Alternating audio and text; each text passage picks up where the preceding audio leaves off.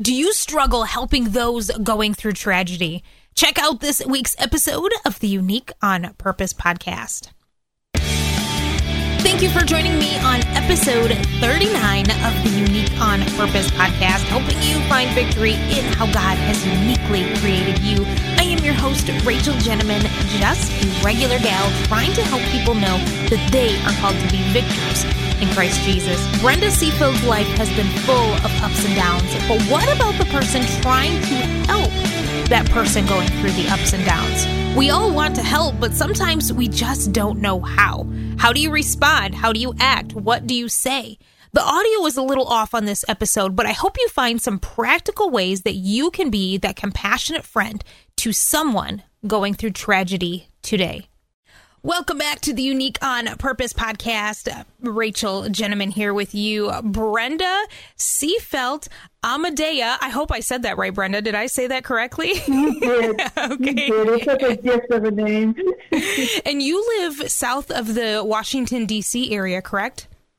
I do. Oh, yes. I love uh, I love Washington D.C. So I'm very jealous about where you live. But you are a wife, a mom, you're a grandma. You have been in youth ministry for over 40 years, so you have such a wealth of knowledge when it comes to teenagers and, and kids. You raised four at-risk boys. You're also the author of "I Wish I Could Take Away Your Pain," which we're going to talk about a little bit more here later.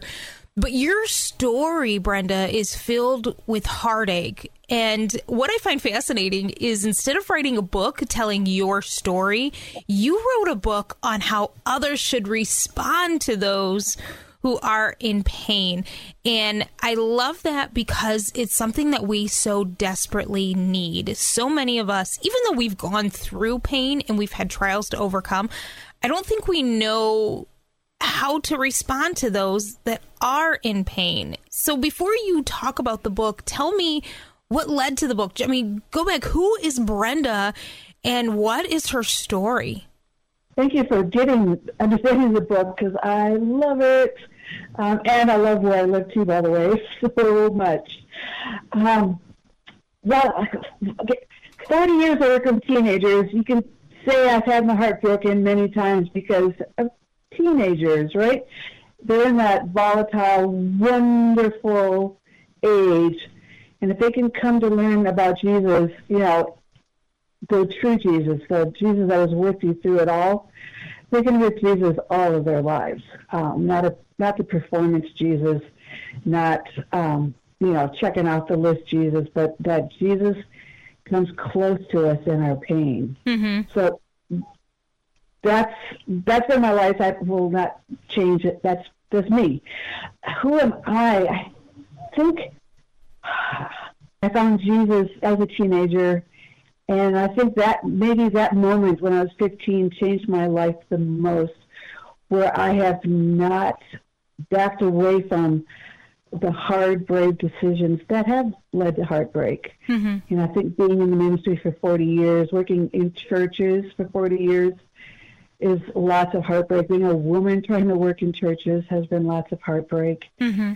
But I've just continued to make to make these decisions because I think I love Jesus more. I love the love the possibility of what Jesus can offer more. And of course, this this led to the raising of my boys. I have, you know, pastored and mommed many, many teenagers that in the early 90s, there was a group of boys, and that's a whole long, beautiful story, that God told me, God told me very clearly, these boys need more than a pastor. They need to be moms. They need to have a mom. Mm-hmm. And they have become my family. They love me. They, they, they, I got married. They were with me. They, we all married John together and now they're grown, they're all in their 40s, and I've got six wonderful grandchildren that I never ever thought I would even have grandchildren. Mm-hmm. And that's a whole other wonderful experience. But this is just um, have a you know one of my life verses is Psalm 34:18, where it says, "The Lord is close to the brokenhearted; He rescues those whose whose spirits are crushed." And I found that God has always remained close to me through all of this. Mm-hmm. But I wonder if, it's because I made these brave choices to live brokenhearted that maybe this is why I found that God is close to me Mm-hmm. because I keep making these choices to you know just live with a bigger, larger story God because I believe in the potential that God gives our lives so much. That's my whole story in a nutshell. No, just to clarify, you had the boys as a single woman and then you married your husband? Yes, Okay. Yes. right. I, didn't. I didn't have them in the home all the time because I was really working on reconciliation with their parents. Mm-hmm. Um, but over time, it just ended up. They just became mine. Okay. All right. No, that's that's good to clarify. Thank you. So, your book, I wish I could take away your pain, how to be that compassionate friend. So, going through your story of pain, why did you choose to write a book for the other person? The person that's I need. I need this. These other people in my life. hmm I could not be the person I am today without these people in my life. hmm There's just there's just no way. Yeah. And I think it's, uh, I, I love the concept of the book. I think we should have more books like that. I, I don't know how many times, even though I've gone through tragic moments, I don't know how many times I watch somebody else go through tragedy and think to myself, I have no clue what to say or to do at this moment.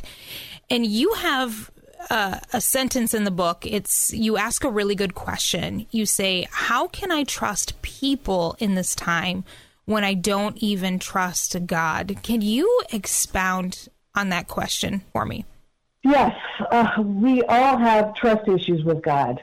Yeah. As we grew up in the church that I pastors, we're all a mix of fear and faith. But some, when something happens that smashes your heart, those trust, trust issues then are compounded. Hmm. You know, we deal with those really hard questions like, why did God allow this to happen to me? Mm-hmm.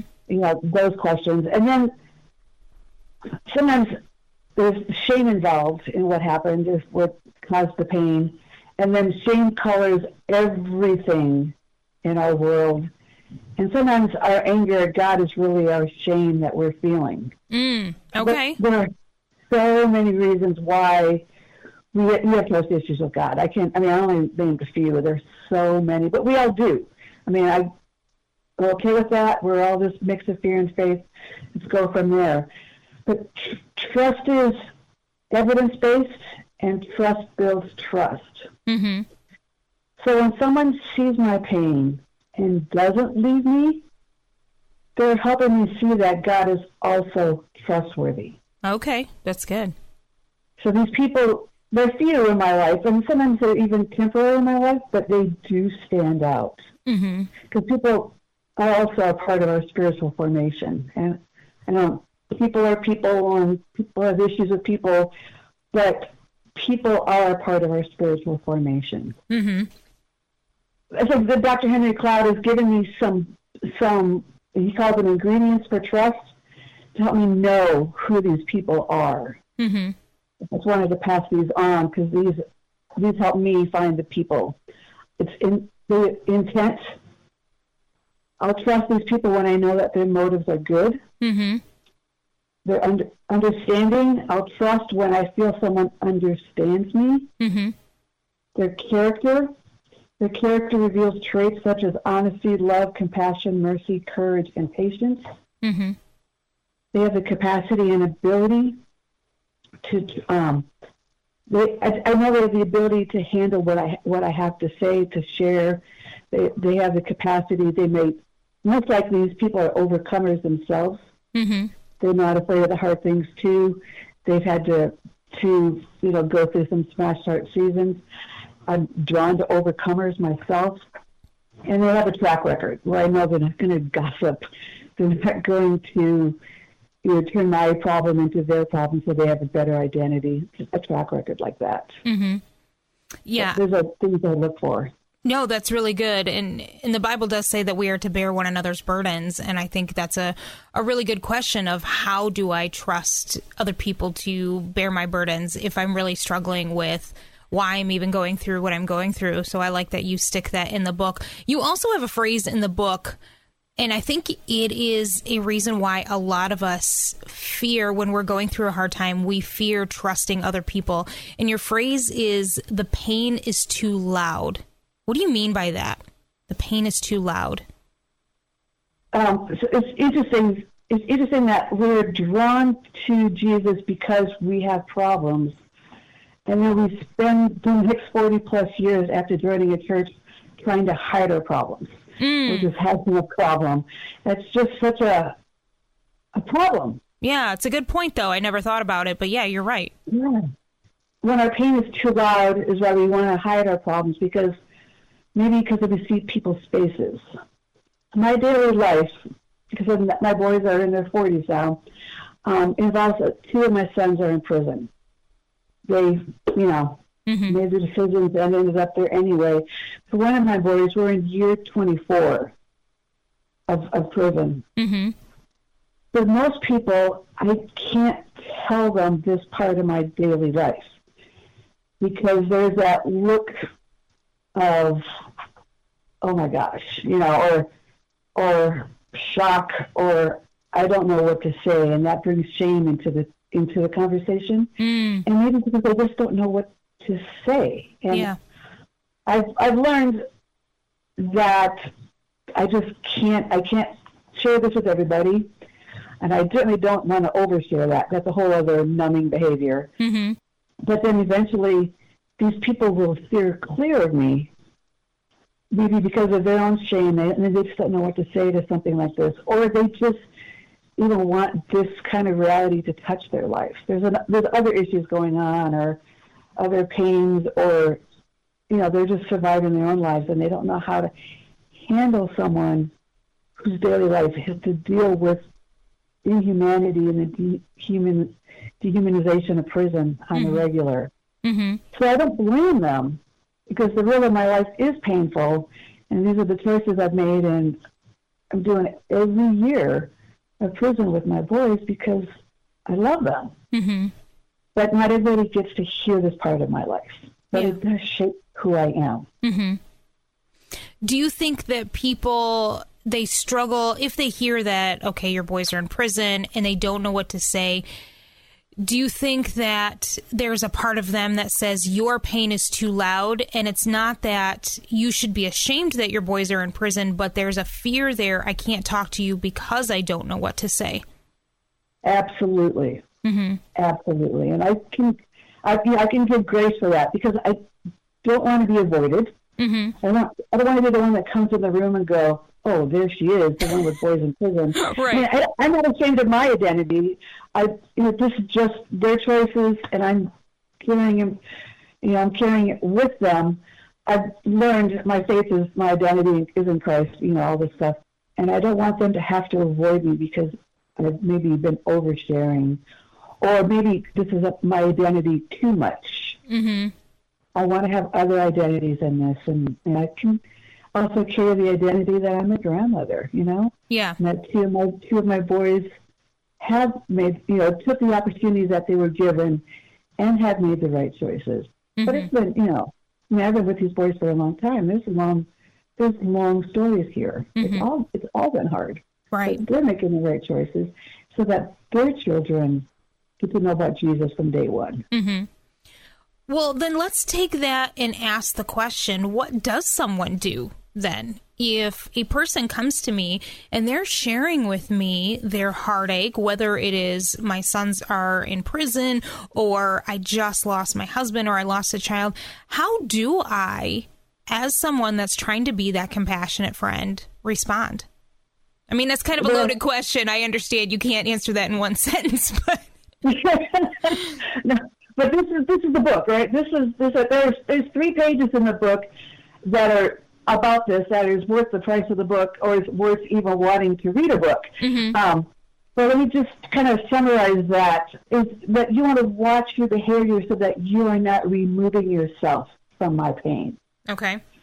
This means that you're going to have to feel. Mm. It, it, you, know, it might have been, you might have been asking the question just as you're walking past, and then someone just decides you've got these five trustworthy characteristics that maybe they want to speak especially in a church situation, they want to speak out, and then you have to have to stop and realize at this moment I need to breathe and I need to feel this pain. Mm-hmm. And in this case, you in that case of, of me, you're gonna have to feel the frustration of something you may have never thought of before, of realizing that the prison system is broken. Prison system during COVID it was way worse than what it was for everybody else. Mm-hmm. Um, and you're going to have to deal with that discomfort and cut top of your discomfort already. But you're just going to listen to the point that you feel the pain. Mm-hmm. And then you can also be glad in that moment that you do get to go home and not have this be part of your daily life. Mm-hmm. But you were able to, for that moment, look at me, see me, and I felt heard. Mm-hmm. And that is such a great gift. So pretty much just being a good listener and allowing you the freedom to share. Yes. Yes. Realizing it's going to cause you some pain. Mm-hmm. A lot of the things that we do, we remove ourselves from the situation. We kind of come at it like we're above it, Mm-hmm. and we'll say something like, "Oh, I'll pray for you." Oh, that's one of the worst things you can say, actually, Yeah. Why is that? Tell me that. because you just removed yourself from my pain. Got You it. just, you just. I know you're uncomfortable already. I mean, I already have that awkwardness if I'm going to brave up and say these words, but then you just kind of offloaded it to God.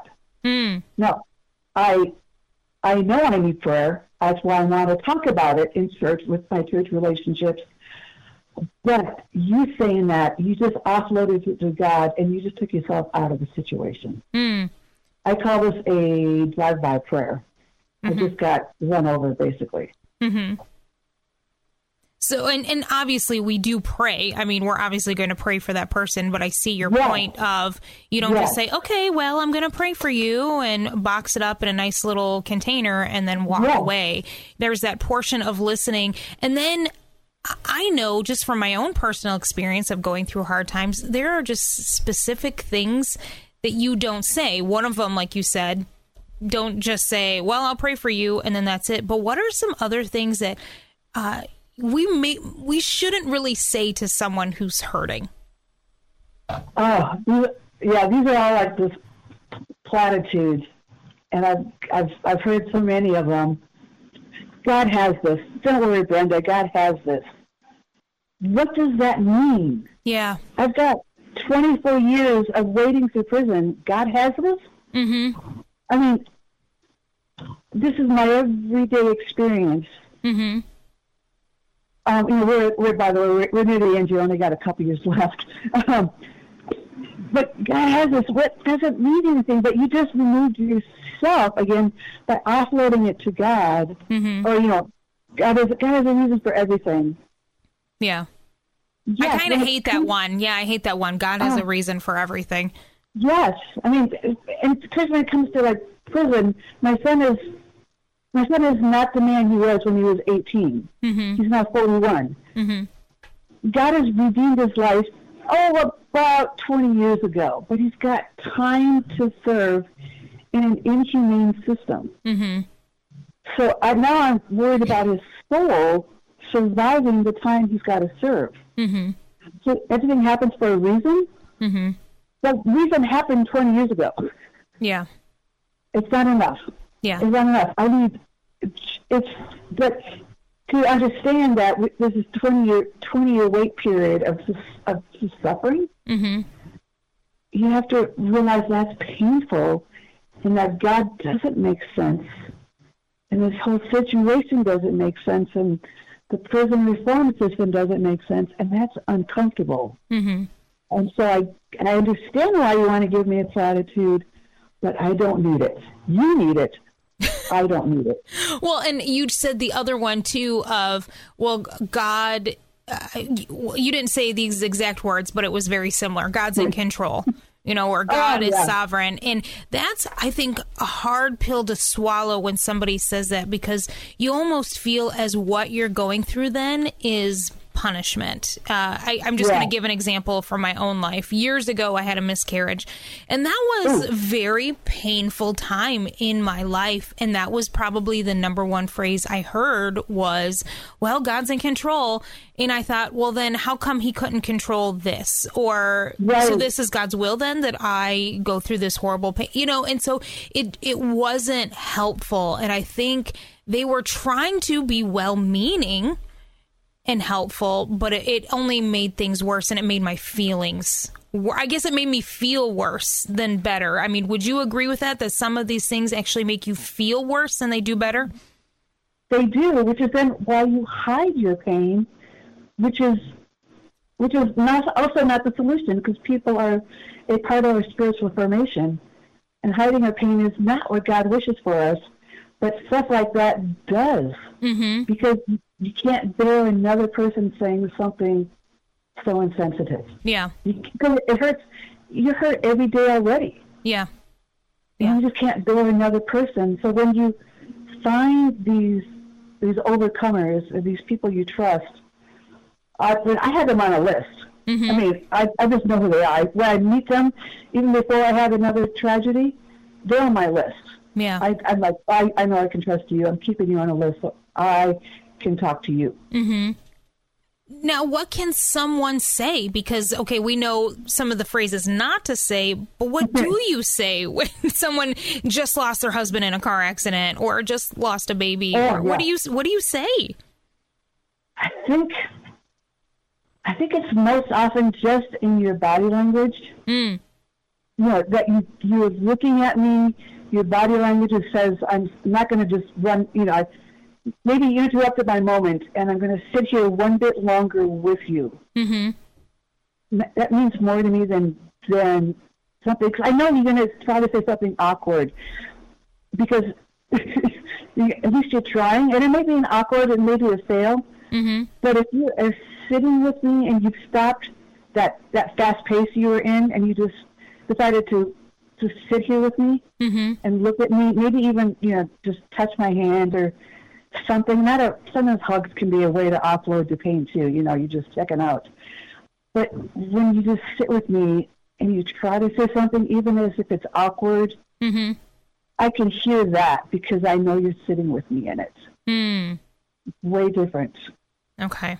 No, that's really good. And sometimes I think just affirming, and correct me if I'm wrong, but I think just affirming that it is okay to feel the way you feel.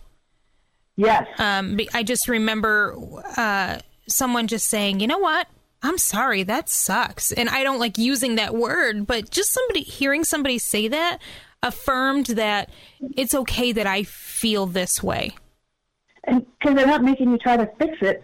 Yeah. They're just saying right now, because what, what comes with my boys, I don't know what's fixable about it. Mm-hmm. But right now, yeah, it is really hard, and I am helpless in it. Yeah. So you see me in my helplessness, I already feel better. Mm-hmm. Yeah. Now, and I know somebody's thinking this because I think it all the time. Not just the things that you say, but what can what are some of the th- best things that you could do for someone that is going through the pain. Because you said you just said it a minute ago we like to fix things. And i think that's a part of you know something that god has placed in us. There's just a time and a place to fix things but we also we're doers. We want to do something to help the other person. What do we do? Yes. Well, first of all, you got to just take on this that I'm not a one-time task. okay i'm not a one-time is- task. Yeah, this is going to take it's going to take some time and for some inconvenience for you. Um, so which means checking in on me is going to make your busy day a little bit uncomfortable Right. or sad mm-hmm because you're going to check in on me on a, on a regular. You you have to feel awkward because you're not going to know what to say again. yeah But checking in on me so that I feel seen again is is just is great. And, and I think I people are afraid to do that because they're so afraid that they're bugging you. Right. So are you But telling me bug me? Like bug you? Like is that what you're telling me? Yeah. Bug me. Okay. Yes, yes, because I know, or I've seen enough, and maybe even when you when you went through your miscarriage, people hear it once, say something and then they don't ask again because they, they, the awkwardness is there. Mm-hmm. But you just, but it's not, you know, you're not a one-time task. This takes months to recover from, and the the doubts in your head last even longer. And if someone can check in and just give you words for those doubts and ask you about that, they're helping you heal. Mm-hmm. They're helping you put words to your situation, so maybe you can, for one, not overshare because you don't need to overshare because someone is giving you that chance to share. Um, you don't need to, you know, say I'm, I'm joining a new small group and we're doing that, you know, the introduction of getting to know each other. All of a sudden, I don't need to share that I have two boys in prison in that introduction because I've got three other people in my life I can share that with. Mm-hmm. And that is not part of my identity that I need to share in a new small group, but it's I've got you calling me to say, oh, yeah, I see who you are, so I can be the, the rest of my life, be the who I am for the rest of my life. Mm-hmm. Yeah. Um, another thing you can do is, besides checking in on me, is maybe helping me try to do something new in my life. mm-hmm. Because sometimes when I, I'm in a dark tunnel, and scientifically, emotions are tunnels. We have to go through all of the emotional tunnel to get to the other side. Mm-hmm. But we can get stuck in those tunnels, get stuck inside our brains, stuck inside our doubts and our self hatred and our, you know, trust issues with God. That if you can help me to do something new with my life, that whether it's, you know, meet me for a daily walk, as much as that may inconvenience your day a little bit, but just to get me walking or trying some kind of new, maybe we make some kind of new cookie recipe together, something, something new while I'm in that dark tunnel Mhm. that actually helps process me and move me forward. And even maybe just inviting you out. Hey, we're going out for coffee. Do you want to come? I mean, are those things? Is that something that you would want? Yes, it would. It would depend on who the other people are, Mm-hmm. but also because I'm already, I'm already feeling, you know, the dark tunnel where I'm lying to myself. Mm-hmm. Um, but because you asked me, I'm already going to say, I think I can do this. Okay. If the other people in the in the you know are, are people I I can maybe trust, or you you're saying these are good people, I will trust you to get me out because I know I need to get out. I know I need to just talk about normal life again. Yeah. I, I know I need to. I know I need to have a normal conversation. I mean, it's such a gift too, by the way. Where I don't need to talk about prison every day. I can just have a normal human conversation. Mm-hmm. That is a gift. And I And so yes, that that works if I trust you. And I think too, going back to the not wanting to bug, you just kind of have to get over that awkwardness of you may feel like you're bugging that person if you ask them to go out, but it's their choice to say yes or no. So just do it anyway. Bug them anyway, even if you Right. you feel like it. And sometimes even putting on clothes that match Mm-hmm. does a whole lot of good. And when you go to coffee, you want to, you know, at least you're going to put on a little makeup and an outfit. Right. Make make yourself feel a little human. Yes, and that really helps. I remember one time, sometimes, let me back up a little bit. I think sometimes I, if I've gone through a hard time, I've just needed someone to take control, not necessarily push themselves on me. But going back to miscarriage, uh, the day that it happened, I was working for a church and it was happening at the church. And when I finally got home, the youth pastor's wife gave us a call and just said, We are delivering dinner right now because that's the last thing Rachel needs to worry about is dinner. And honestly, if they would have called me and asked me, Do you want us to bring you dinner? I would have said no because I didn't want to have anybody go out of their way for me. But they kind of forced themselves on us. And I liked that because it's like, No, this is what we're doing for you tonight. And it was just dropping off dinner, we're done. And that was good. It was good, right? And, and that person is someone you're gonna you think fondly of for the rest of your life. Yes. Yes. Yeah. What a brave soul, and I want those people in my life. They're on my list. Yeah. Now let's go back to praying. Obviously, when someone's trying to tell you their story, the last thing you want to hear or that you should be telling them is, well, I'll pray for you and then that's it. However, there does need to be that time that you are praying for them. I think because when a person is going through tragedy, it's so hard and hurtful that they almost can't pray themselves. It's almost as if they're too weak to pray. And yes. and is that re- kind of relieving the responsibility of prayer from that? I mean, obviously we should all pray and try to, but sometimes it's you're just in so much pain you can't. Do you feel that as though it is relieving that person that's going through the tragedy, relieving them of that responsibility? This is one of the greatest gifts you can give me. Mm-hmm. And this is what I've learned the most because I've been, you know, I got this long term situation going on. Is that before I'm I'm bedridden with hopelessness, I ask people to pray so I don't have to pray. Okay. Because for me, when a situation's hopeless and I start praying about it, my mind spirals. Mm-hmm. You know, mm-hmm. God, where are you? God, can't you fix this? Can't my son be the exception in the situation? You know, I, I spiral and the hopelessness comes because I am praying. Mm-hmm.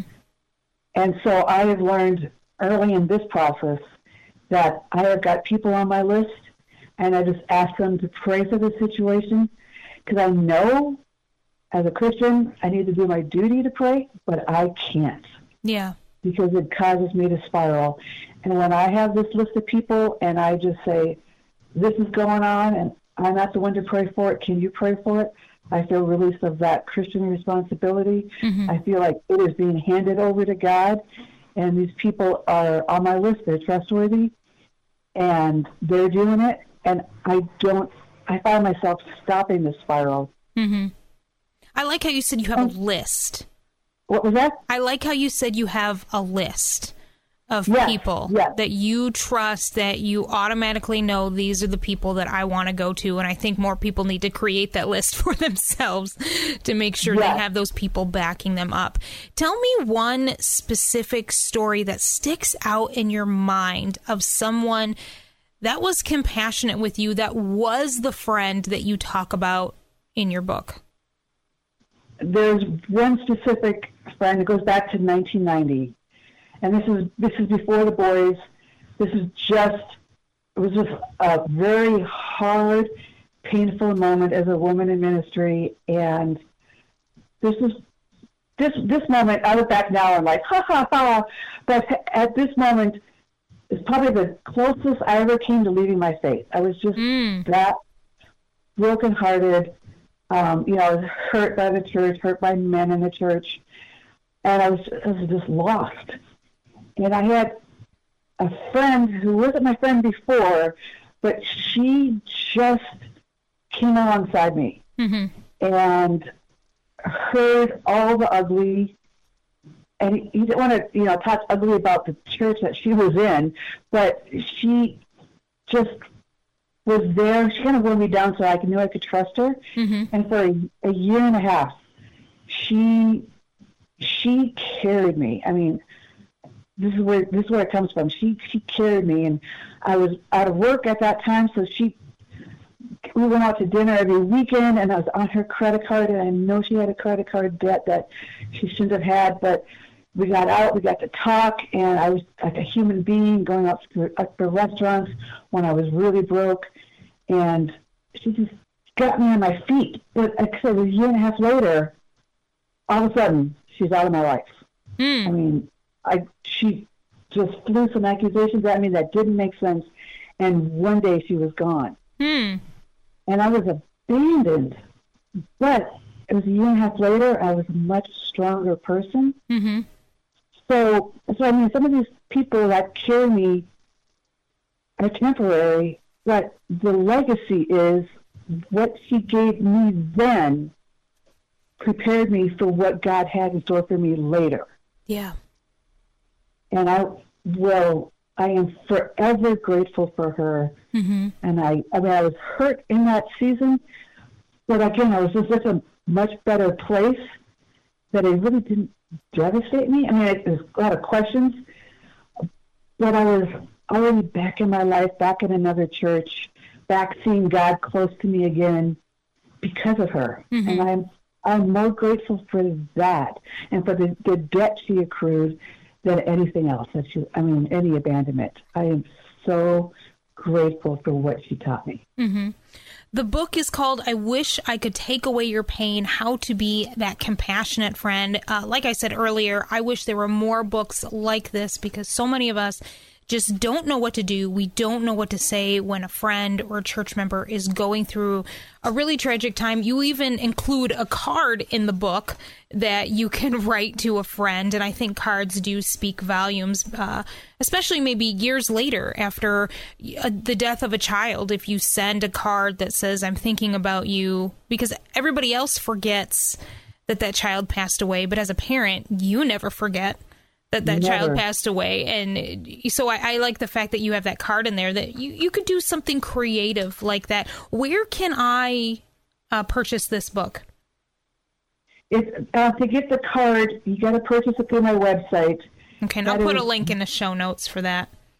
Great. Bravester.com brave s-t-e-r.com this is where i write the story about my boys and i um, and i write the parents of teens because yeah, I work with teens. Yeah, I noticed that you do have a lot of articles on your website uh, to help parents, but then also like dating advice. And for someone who's worked with teenagers for over 40 years, I think you definitely have some wisdom that you could drop on some parents and teenagers for sure. You're also on Facebook, you're on Instagram, bravester.com.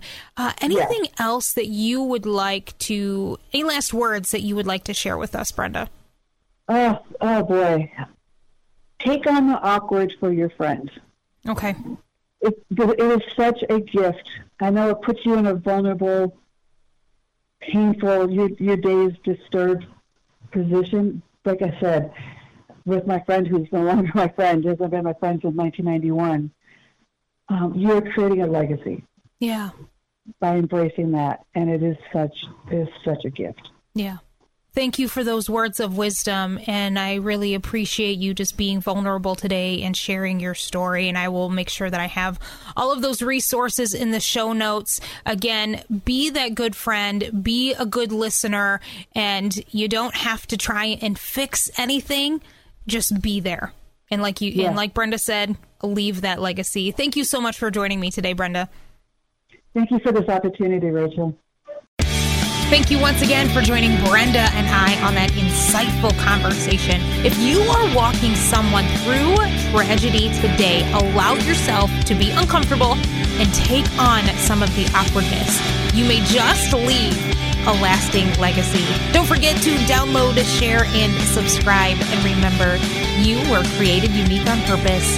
You are loved. And because of Christ, you have been made worthy. I'll see you right back here next week.